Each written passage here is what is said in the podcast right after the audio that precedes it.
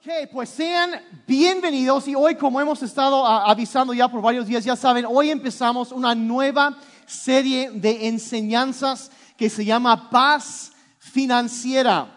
Algunos piensan que eso es una contradicción, que no existe tal cosa, pero cuando vemos los principios de la Biblia en cuanto a esto, van a ver cómo Dios empieza a transformar cosas en nuestra vida. Y yo la verdad estoy muy emocionado porque vamos a estar estudiando dos de mis libros favoritos de la Biblia, Proverbios y Eclesiastés.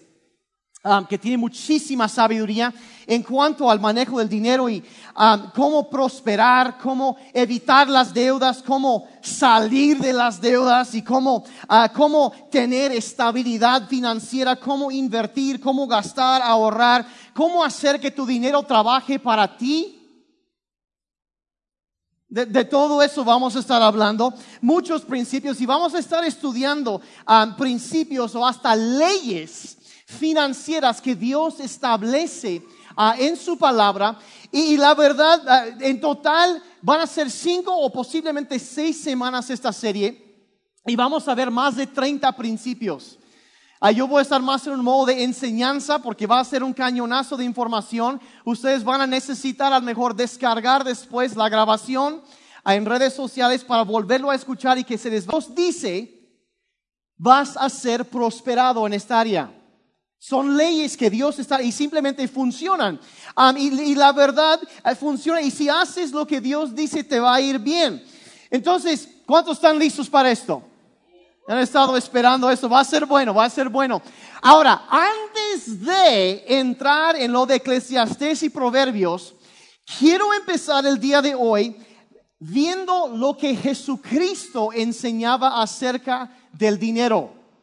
Vamos directo, porque las palabras del Señor Jesucristo es la base de todo.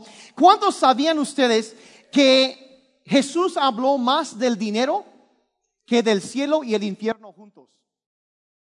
¿Sabían eso? Más de la mitad de las parábolas que Jesús contó tienen que ver con las posesiones materiales o el manejo del dinero. Más de la mitad. Él habló muchísimo de eso y veces, bueno, ¿por qué será? Porque la verdad, vamos a ser honestos, probablemente pasamos más tiempo pensando en el dinero que en cualquier otra cosa. ¿Cómo conseguirlo?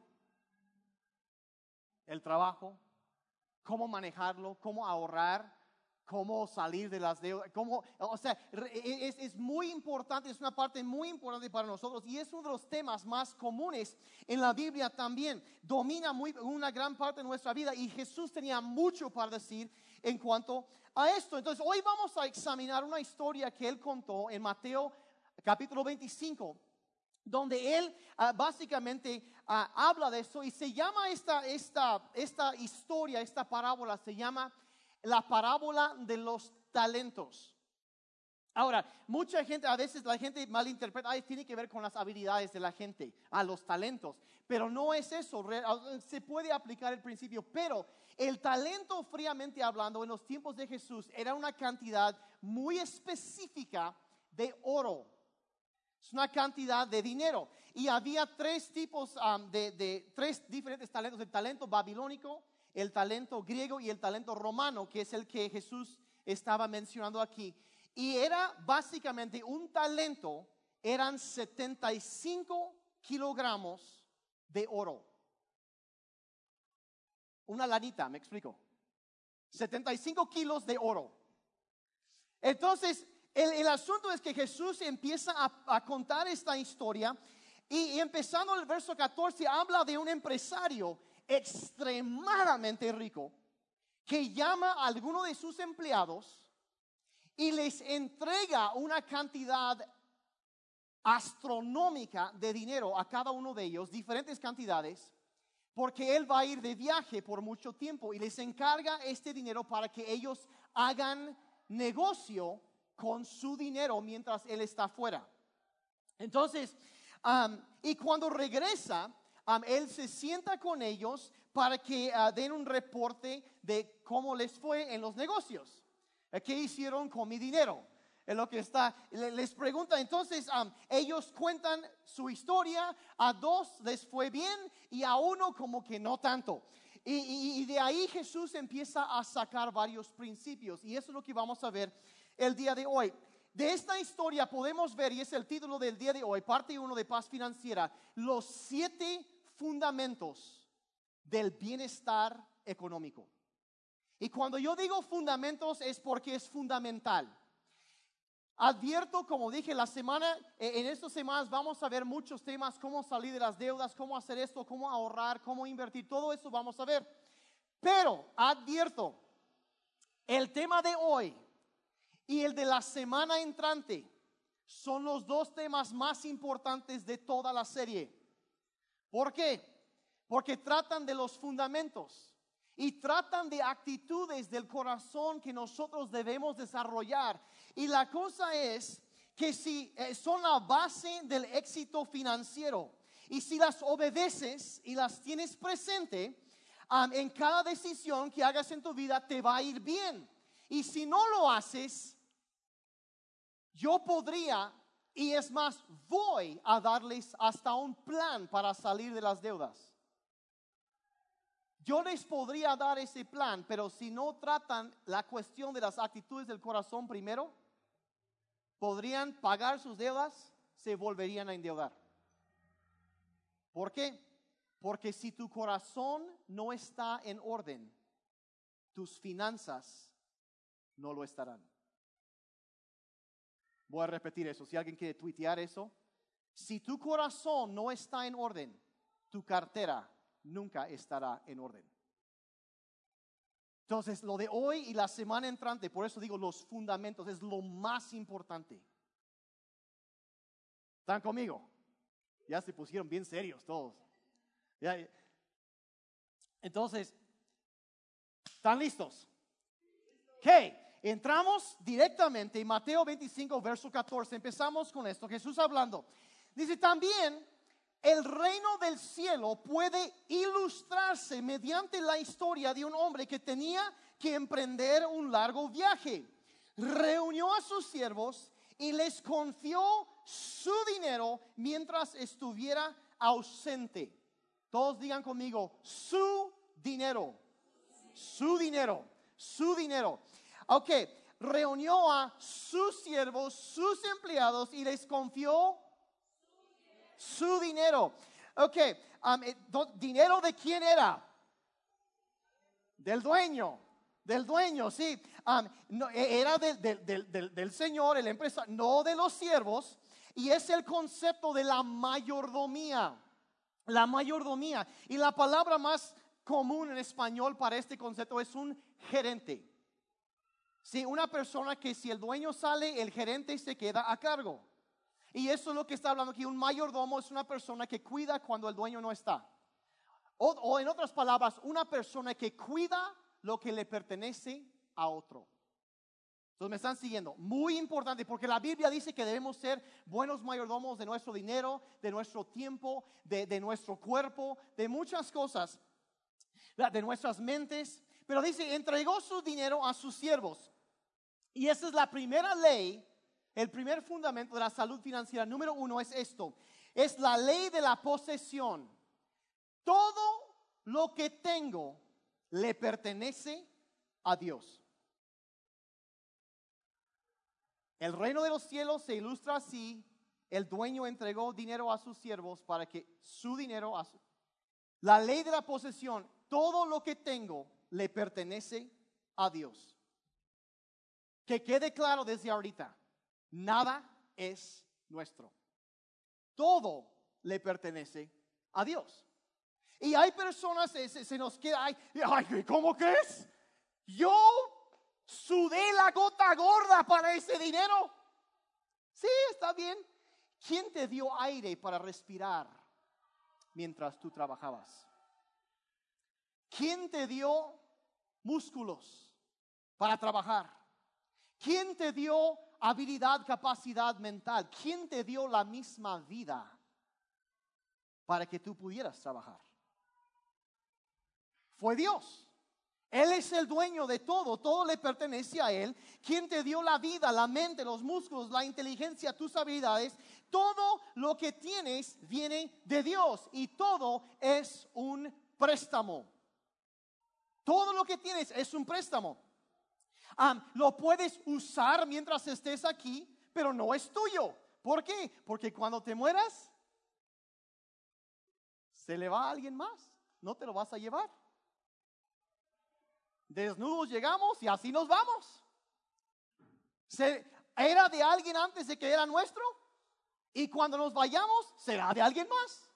Es un préstamo de parte de Dios. No nos pertenece a nosotros. Es algo que Él nos dio. Es el dinero de Dios. Y, cuando llegamos, eh, se, le prestó a alguien antes y se nos va a alguien más. No es nuestro. Ahora sí está bajo nuestro cuidado, nuestra mayordomía, pero le pertenece a Dios. Sigue siendo la propiedad del dueño. Y tendemos a olvidar eso. Tendemos, ¿Quieres saber qué es la señal que se te olvidó eso? Cuando empieces a preocuparte por esas cosas. Se te olvidó que le pertenece a Él. Empieza a preocuparte por eso. Y es, es, una señal de eso. Al verso 14 dice lo siguiente. Dice a uno, perdón, verso 15. Dice a uno dio cinco talentos. Ahora acuérdense, ¿cuántos kilos de oro era un talento? 75 kilos de oro. Entonces a uno dice le dio cinco talentos. A otro dos y a otro uno. A cada uno conforme a su capacidad. Ayer me tomé la libertad de checar cómo va la venta de oro, el precio ahorita. Y según el tipo, el, tipo de cambio contra el, euro el día de ayer y el valor, un kilo de oro vale 55.7 millones de pesos. o más, perdón, perdón, un talento, los 75 kilos valen 55.7 millones de pesos. Dos Dos talentos aquí serían 110.8 y cinco talentos, casi 280 millones de pesos. Es una lanita para que hagan unos negocios, me explico. Es una cantidad muy fuerte de dinero, más de un cuarto de millón de pesos. Es mucho, mucho dinero. Ahora, y, entonces ah, no es cualquier cosa, es un préstamo grande. ¿Estamos de acuerdo? Es un préstamo muy grande. Y eh, entonces, y eso nos lleva a la segunda ley, que es esto, la ley de la asignación. Dios me ha prestado dinero. Ya lo mencioné, lo estoy recalcando. Dios me lo ha prestado, te lo presta por 30, 40, 50, 80, 90, 100 años. Te lo presta. Y, se darán cuenta en la historia que todos recibieron diferentes cantidades de dinero. ¿Vieron eso? cada uno conforme a su capacidad. Y es obvio, no todos tenemos las mismas riquezas. ¿Se han dado cuenta de eso? Ah, se da diferente cosa a diferente gente. Algunos recibieron talento, otros más. Pero la clave es esto, todos recibieron algo. Y todos nosotros hemos recibido algo, hemos recibido de parte de Dios. Y vemos ahora, verso 16. Dice, el que recibió cinco talentos fue, negoció con ellos y se ganó otros cinco talentos. Ya se ganó otro cuarto de millón de pesos así. Este cuate se puso abusado. Verso 17, asimismo el que recibió dos, también duplicó su dinero. O sea, lo duplicó. 18, pero el que recibió uno hizo un hoyo en la tierra y escondió el dinero de su señor. ¿Qué nos enseña eso? Nos enseña que el dinero es una herramienta que debe usarse. Debe usarse. Y aquí va muy rápidamente, hay un gráfico ahí en el, en el app de la Biblia. Debes usar el dinero y amar a las personas. Porque cuando amas al dinero, usarás a las personas. Hay que usar el dinero y amar a la gente. están siguiendo? Se me pusieron todos bien serios. Porque si amas el dinero, vas a usar a la gente. Entonces hay que tener eso bien, bien, bien, bien claro eso. La Biblia establece en 1 Timoteo 6:10, dice, pues el amor al dinero es la raíz de toda clase de mal. Tú ves cualquier crimen organizado, lo que sea, es por el amor al dinero. Por eso existe trata de personas. Gente que ama el dinero y usa a las personas. ¿Me estoy explicando? Entonces, el amor al dinero, cuando una persona batalla con eso, eh, eh, toda clase de problemas suceden ahí. El dinero en sí, vean, dice el amor al dinero es raíz de toda clase de mal. No el dinero, sino el amor al dinero. El dinero en sí es moralmente neutro. Lo puedes usar para bien, lo puedes usar para mal. Hay que usarlo correctamente. ¿Cómo lo usaste? Ese es el criterio, cómo lo usaste. Debes poner tu dinero a trabajar por ti. Y eso nos lleva a otro principio aquí muy rápidamente, que el dinero es un excelente siervo, pero es un terrible amo. Es un excelente siervo, pero es un terrible amo. Es un amo cuando está causando estrés en tu vida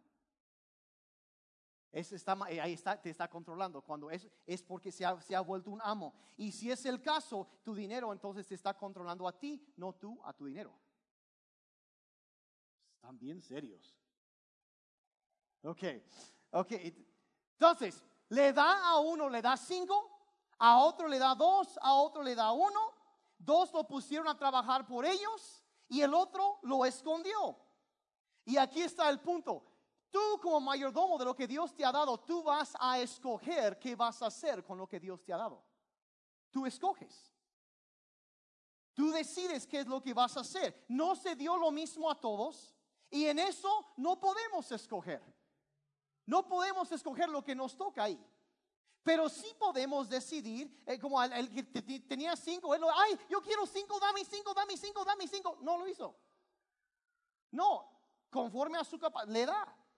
Entonces, así funciona. Algunos tienen cinco, otros dos, otro uno. Y lo que sí decides es qué vas a hacer con eso. Y precisamente eso es lo que el dueño está observando.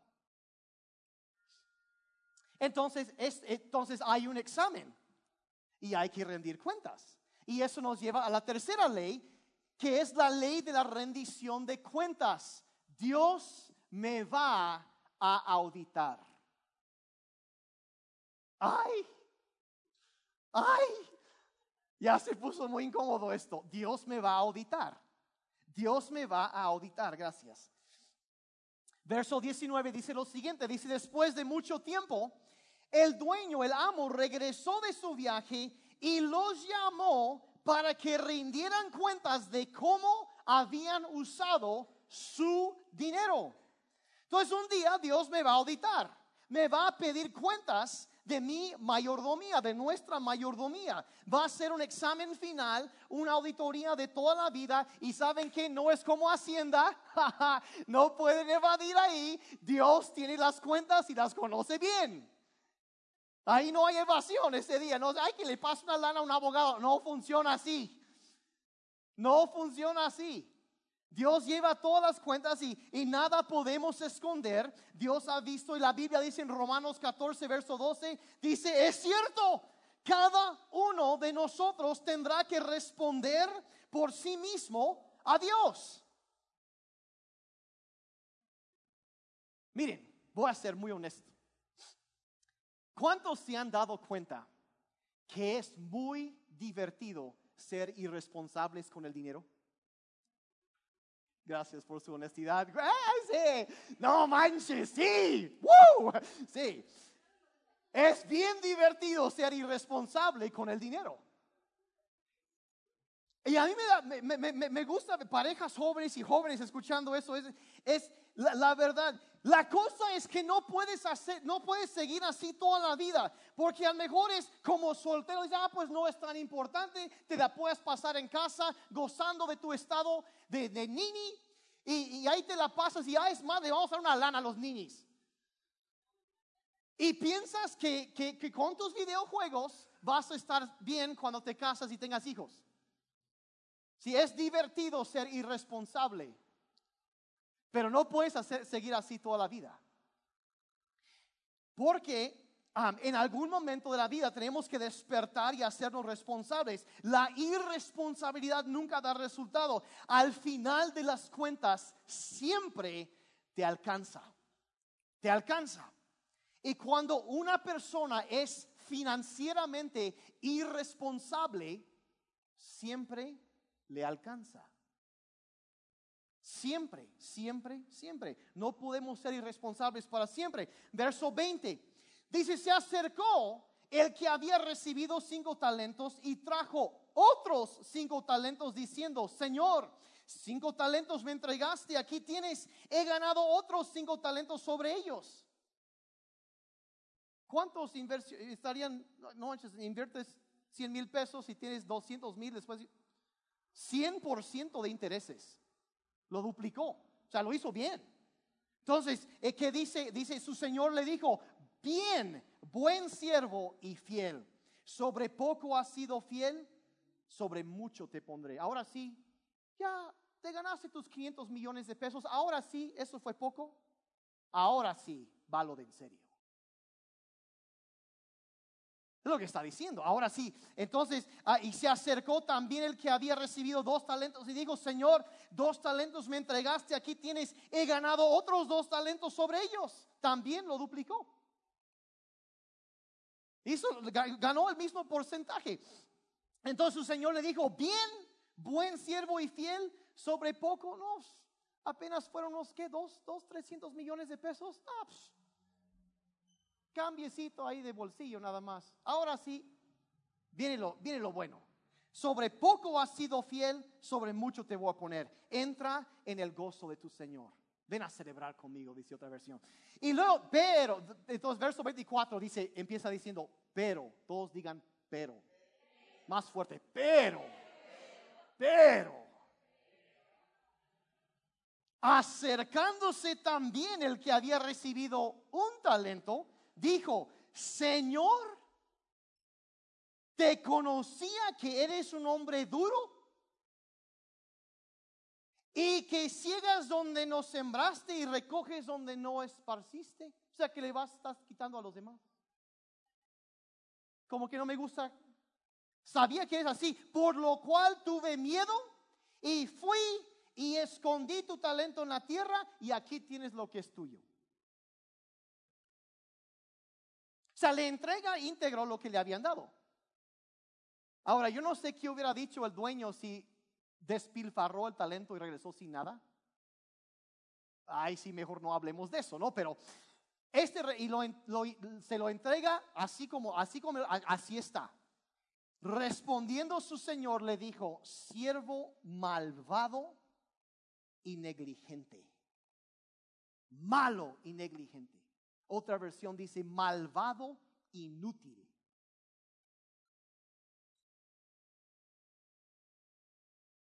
Yo a veces tengo miedo de presentarme delante de Dios y eres un inútil. A alguien digo, eso me da miedo. Eso a mí me da miedo, que es un inútil. Eso está feo, pero malvado, malvado, malvado.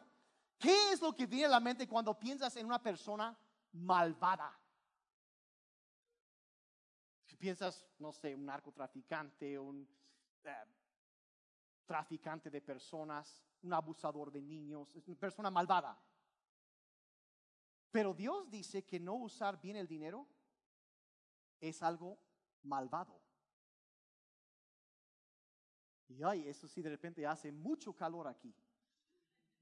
No yo, ¿eh? O sea, es así dice, dice Jesús. Fue Jesús, yo nada más estoy diciendo. Yo, a, lo mejor yo ahí con tal de quedar bien, yo lo digo más bonito. Ay, pues mira, dale otro chance, ¿no? No, no, no, malvado, inútil. Así, así, no, te estuve señalando, esto no, no te preocupes, no, no estoy. Eh, lo, lo, que hace este hombre es que se pone de víctima. Ay, es que yo sabía que tú ibas a hacer esto y, me, y me dio este, eh, entierra lo que Dios le dio y luego no lo usa y cuando piden cuentas le echan la culpa al dueño. Es que tú eres una persona así. Se entierra la situación y luego le echa la culpa a otra persona. Cualquier parecido con la realidad es mera coincidencia lo entierra y, y, es, y, lamentablemente hay mucha gente hoy en día que es así, que son irresponsables con su dinero y luego cuando no saben qué hacer para salir del hoyo, le echan la culpa a alguien más. Es que la inflación, es que esto, es que esto, y, y, le culpan al gobierno, le culpan a su cónyuge, le culpan a, sus padres, a su patrón, le culpan a Dios. Miren, ¿sabes que Dios no te obligó a ir en la última venta nocturna y, y fregar tu tarjeta de crédito? Si Dios no te obligó a hacer eso. No, hasta yo he escuchado a cristianos decir, no hombre, tú compra en fe y Dios va a suplir. Eso es ridículo. Es ridículo. Más adelante van a ver el pasaje en Proverbios donde dice que el tonto todo lo gasta, pero en la casa del sabio hay reservas. Dios no te obligó a endeudarte hasta Dios no te obligó a salir y comprarte tu camioneta nueva que ahora no puedes pagar. Dios no te obligó a comprar una casa demasiado grande que no puedes pagar. No. A veces nos enterramos a nosotros mismos, como hizo este hombre, lo enterró. O simplemente, bueno, no quiero enfrentar la realidad y enterramos, y ya no tengo que hablar de esto, me olvido de esto, lo dejo a un lado. Y la Biblia dice en Proverbios 19:3, la gente arruina su vida por su propia necedad y después se enoja con el Señor. Hay una, de las versiones, hay una edición de la Biblia latinoamericana, la Biblia católica, que dice, la gente se arruina por su propia estupidez y luego se atreve a echarle la culpa a Dios. Pero no lo puse en la pantalla porque está como que muy fuerte. Si la gente, o sea, por, ahora cuando la, pensamos necedad, cuando la Biblia dice necedad, no está porque pensa una persona necia, una persona terca. Pero cuando la Biblia dice necedad, está hablando de un tonto, es lo que, es lo que dice. La gente por tonterías se droga, arruina su vida y luego le echa la culpa a Dios. ¿Por qué me hiciste esto? Dios no lo hizo. Nosotros lo hacemos. Entonces, mucho silencio aquí. Entonces, fíjense en lo que es. Entonces, ah, no hay que echarle a Dios la culpa de nuestros errores. Entonces, fíjense cómo responde el dueño a este, a este empleado que no, no da buen resultado. Dice, ¿por qué? Verso 27, ¿por qué no depositaste mi dinero en el banco? Al menos hubiera podido obtener algún interés de él. Lo que está diciendo es que algo es mejor que nada. Pero ni eso, pues nada. Y eso nos lleva a la cuarta ley de la paz financiera, que es esto, es la ley de la utilización. Debo usar sabiamente el dinero de Dios. Debo usar sabiamente el dinero de Dios. Dios espera que utilicemos lo que nos ha dado. Espera que lo usemos, no esconderlo en un hoyo y sentarnos encima de eso, cuando menos invertir en algo, hacer algo. El dinero es una herramienta, pero también hay un sabio que dijo que el dinero es como estiércol. Si lo esparces, queda como abono en muchas cosas y los hace crecer, pero si lo amontonas, empieza a pestar. Entonces, y hay que usarlo, hay que usarlo sabiamente. Dios espera que utilicemos lo que nos ha dado, espera que hagamos inversión con lo que nos ha dado. ¿Y, saben cuál era el problema del tercer siervo? Era demasiado miedoso, demasiado cauteloso. miren, nada haces, nada ganas. Nada haces, nada vas a ganar. Así, así de fácil. Y, entonces recibe lo que le dan, hace nada. Y, y eso, ay, pues será que le molestó un poco al dueño? Malvado, inútil. Uh. Y entonces, tremenda, tremenda cosa. Dios dice que la verdad, si usamos mal el dinero que nos ha dado, es un pecado serio. Es un pecado serio. Entonces, el dinero literalmente es una prueba. Es una prueba. Y Dios dice, cuando usas mal el dinero, eso es malvado. Y te lo te puse para probarte y hacer nada no es aceptable. Entonces, ¿qué dice este hombre? Bueno, lo enterré. Lo enterré. ¿Y cuánta gente no hace lo mismo con la situación financiera? Ay, no quiero pensar en esto. No quiero enfrentar la responsabilidad. El dinero involucra mucha responsabilidad. Mejor ignoro y dejo de pensar en eso. Sé que, sé que no estoy cubriendo mis compromisos, que cada, cada mes estoy más hundido, pero voy a jugar a que no sucede. Si no me, no, voy a sacar otra tarjeta de crédito y voy a sacar un préstamo acá y ya con esto a completo. Y le vamos enterrando, hundiéndonos más y más y más y más y más. No voy a pensar en eso, lo voy a enterrar, lo voy a ignorar, voy a fingir que todo está bien. Voy a ignorar el hecho de que mis cuentas de tarjeta están subiendo cada, vez, cada mes.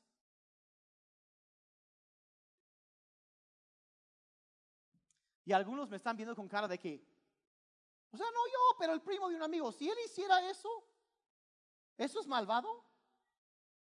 Bueno, sí. De acuerdo a lo que Jesús dice aquí, es malvado. Es malvado. Eso es lo que dice el texto. Y bueno, ¿por qué la gente no actúa con su dinero? ¿Por qué no se mueve? ¿Por qué no actúa? Una sola razón, el temor. Y eso nos lleva a la siguiente ley, número 5, es la ley de la motivación. Debo moverme en contra de mis temores. Debo moverme en contra de mis temores. ¿Todos están conmigo? ¿O ya dijeron de plano, no, esto ya estuvo muy cañón y me perdiste en la tercera. Pensé en la auditoría y nada más estoy viendo rojo desde entonces. Ok. La ley de la motivación. Debo moverme en contra de mis temores. El siervo malvado dijo, tuve miedo. Tuve miedo.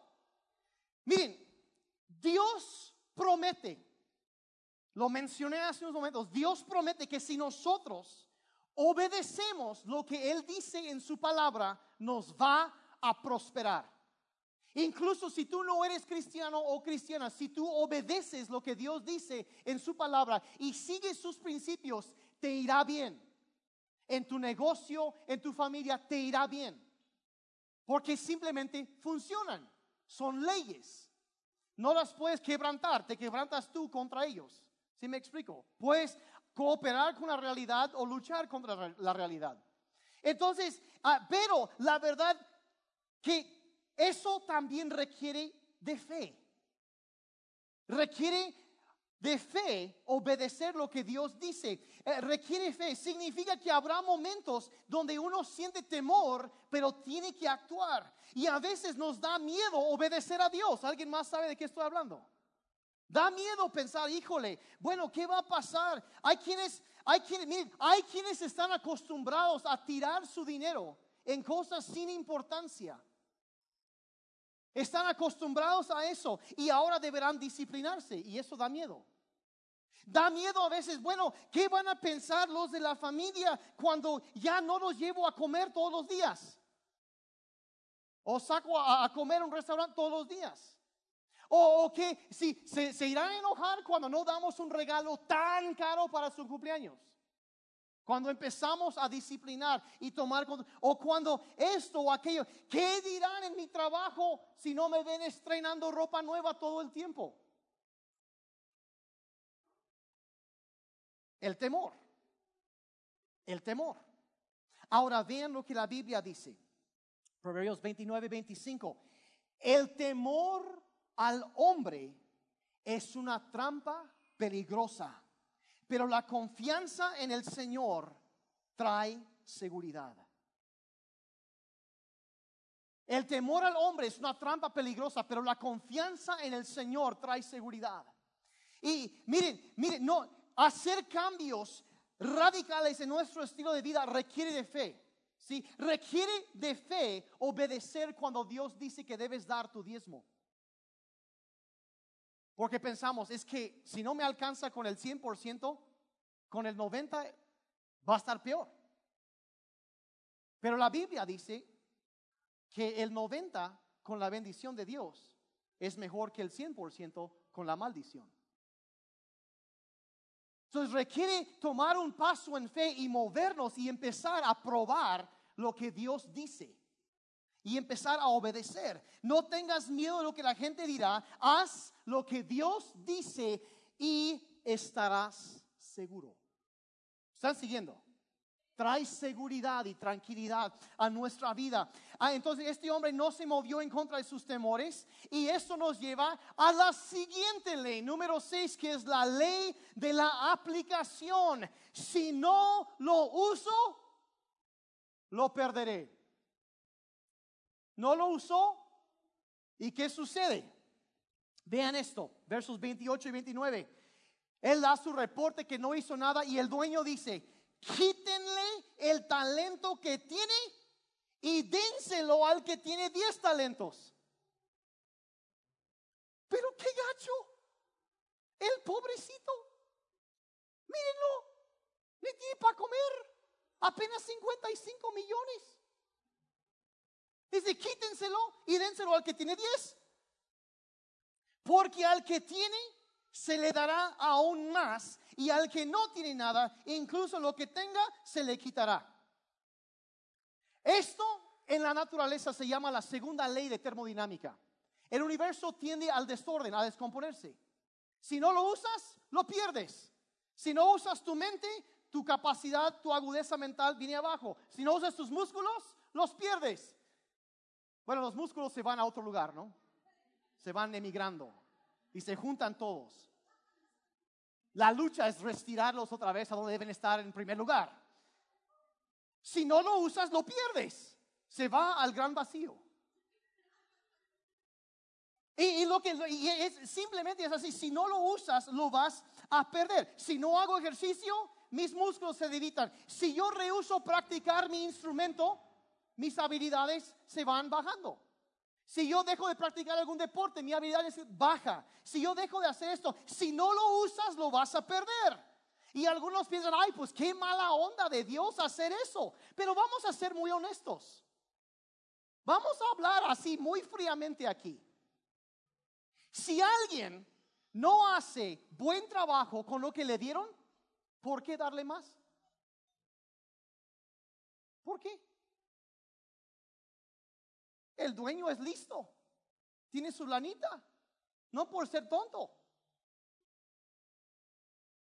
Porque él sabe que cuando algo rinde se invierte en eso, cuando alguien no, no da resultado, no se da eso a esa persona. Y eh, eh, simplemente mejor, si, si alguien no hace buen trabajo con lo que le dieron, mejor se lo da a alguien que sí lo va a hacer bien. Eso es muy obvio, ¿no? Bueno, y eso es, Dios no le va a dar más a alguien en que no puede confiar lo que ya tiene. Entonces aquí está la pregunta, y eso no es, ¿puede Dios confiar en ti? Quizás estás orando, Señor, dame un millón de pesos. Pero si no estás administrando bien lo que tienes ahorita, ¿por qué darte más?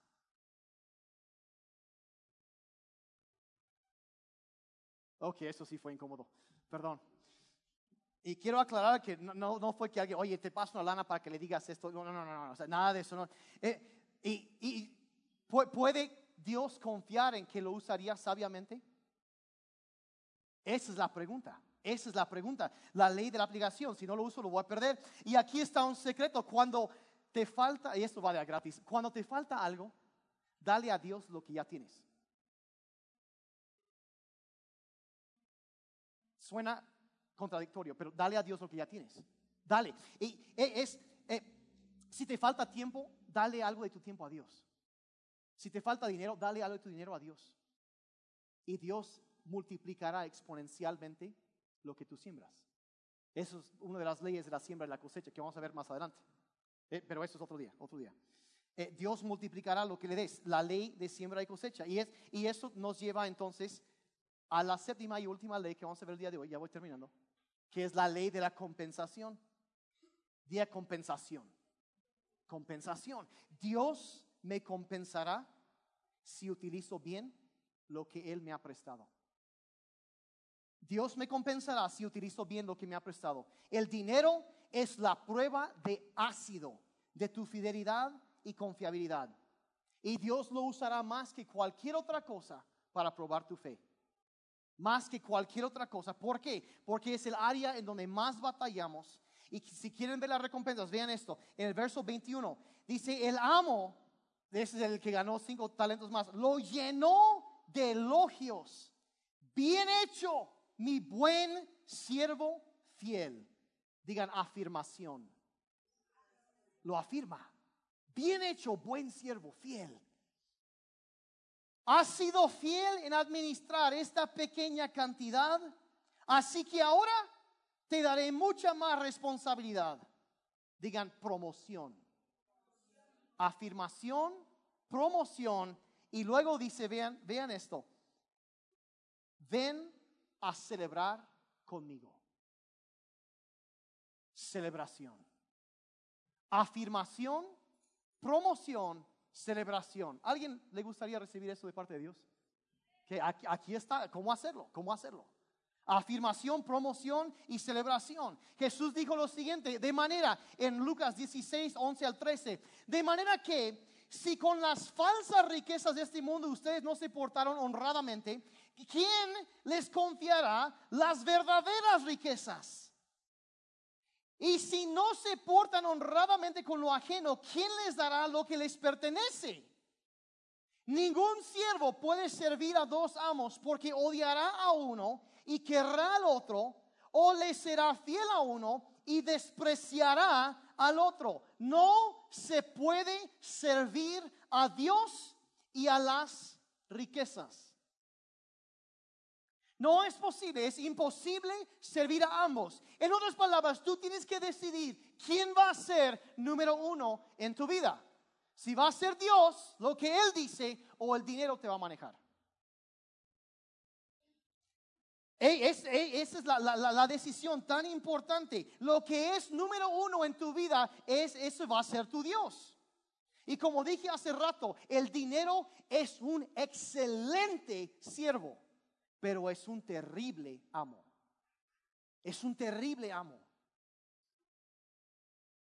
Cuando te controla y es tu amo, estarás bajo estrés.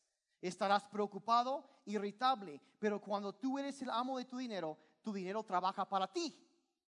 Y estás tranquilo. Ahora yo sé que eso fue un cañonazo de información. Por eso digo que van a necesitar escuchar la grabación otra vez para que se una para que vaya entrando. Ahora, cierre sus ojos un momentito, yo ya terminé. Ya terminé. Si Dios te fuera a auditar en este momento, ¿qué calificación sacarías?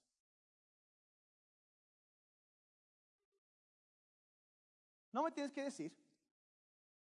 Pero si Dios te fuera a auditar ahorita mismo, ¿qué, qué calificación te daría? Una escala de 1 a 10. Uno siendo como el siervo este y, 10 como el de 10 talentos. ¿Dónde estarías? ¿Qué, qué, qué, haría Dios? Mire, sea cual sea la respuesta, lo que yo quiero lograr en las siguientes semanas es ayudarles a subir en esa escala. Es subir, es subir. Porque el asunto es algo eterno. Y saben que yo como pastor, cuando eso habla de que, sabes que en esto, en otra versión de este, este, esta parábola dice, entra y dice, voy a poner a cargo de diferentes ciudades. Y está hablando de la eternidad. Que lo que nosotros hacemos con nuestra vida aquí determina cómo vamos a estar en el cielo. Y honestamente yo como pastor, yo quiero que miembros de City Church tengan altos puestos en el cielo. Yo quiero eso para ustedes. A cargo de ciudades en el cielo. Yo quiero eso. Quiero ayudarles. Entonces quiero, es por eso que a lo mejor, sí, yo sé que hablé un poquito más directo ahorita que normal, pero, y es incómodo, pero vamos a, vamos a subir de nivel. Yo, yo, y yo estoy orando que esos principios, esos días ha sido mi carga. Señor, transforma transforma, ayúdanos a ver esas cosas. Quiero que, yo quiero que sean, ustedes sean prosperados. Yo quiero que ustedes tengan éxito porque yo sé que ese es el deseo, el sueño de Dios para sus vidas. Yo quiero eso para ustedes. Yo quiero que estén libres de deudas. ¿Cuántos dijeron amén? Que vivan libres de todo eso. Que sepan cómo. Vamos a ver cómo hacer eso. Pero sobre todo, yo quiero que ustedes alcancen todo lo que Dios quiere para ustedes. Y es algo bueno. Es algo bueno. Vamos a orar. Padre, yo te doy gracias, Señor, en esta, en esta mañana por la sabiduría que hay en tu palabra. Y Señor, aquí estamos, tu pueblo, delante de ti para reconocer en este día que a lo mejor a veces no nos gusta admitirlo, pero reconocemos, Señor, que es cierto que todo lo que tenemos viene de ti. Te pertenece a ti, es tuyo, Señor. Nada es nuestro, todo es un préstamo que tú nos has dado. Reconocemos que es un regalo que tú has dado y que un día regresará a ti. Y reconocemos también, Señor, que un día tú vas a auditar nuestras vidas. Y vas a pedir cuentas de lo que hemos hecho con lo que tú nos diste. Padre, queremos practicar estos principios. Queremos usar sabiamente tu dinero. Queremos movernos en contra de nuestros temores y hacer lo correcto, aunque a veces es difícil. Señor, sabemos que, que no nos hemos metido en problemas así de la noche a la mañana, sino que ha sido un proceso. Pero, Padre, queremos tener paz financiera. Padre, es mi oración como pastor por cada familia, por cada individuo aquí. Que haya paz en sus finanzas, salud, estabilidad. Que no haya temor a lo que pueda venir mañana, Señor. Y Padre, yo te pido que en toda esta serie, que, que Señor vayas transformando nuestra forma de pensar, porque tú dices que nuestra vida será transformada cuando empezamos a pensar de una manera distinta. Y Padre, yo pido que, que, la verdad, esos principios, esas leyes que tú has establecido, pueden entrar en nuestros corazones. Y Señor, reconocemos que, que si no utilizamos lo que nos has dado, lo vamos a perder. Pero también sabemos que si somos fieles con lo que tú nos has dado, tú nos vas a recompensar. Y por eso te damos gracias. Padre, yo te pido que que, nos dé sabiduría en, esos, en esas semanas que estamos hablando de esto. Padre, yo pido, aún cuando ellos toman un paso y empiezan a obedecerte en diferentes maneras, Padre, yo pido, Señor, que tu gracia y favor vengan sobre sus vidas. Y Señor, que vean cómo es cuando tú estás apoyando nuestro esfuerzo. Padre, queremos obedecerte y hacer lo que tú nos has dicho que hagamos. Y Padre, yo te doy gracias que tu mano de bendición estará para apoyar y sostener y ayudar. En el nombre de Jesús. Antes de terminar, yo quiero así con los ojos cerrados, quiero decir una cosa muy rápidamente ahorita. Y eso es lo siguiente. Las finanzas fuera de control son señal de una vida fuera de control. son señal de una vida fuera de control. Y si están, si tú estás, si dices que yo, yo, lo que tú necesitas es alguien que venga a poner orden y guiar tu vida. Vamos a llamarlo así, un nuevo gerente para tu vida. A veces tratamos de vivir la vida como a nosotros nos parece, pero nos topamos con la realidad y nos damos cuenta que sí necesitamos de un Salvador. Hemos cometido errores. Hemos hecho infinidad de cosas que no deberíamos haber hecho y lo sabemos. Pero llega un momento en donde necesitamos lo que yo necesito que, que, haya orden en mi vida. Necesito un nuevo gerente, alguien que me guíe. Su nombre es Jesucristo. Y eso es lo que significa decir que Jesucristo es el Señor de nuestra vida, de entregarle nuestra vida para que Él sea quien guíe, quien dirija nuestra vida.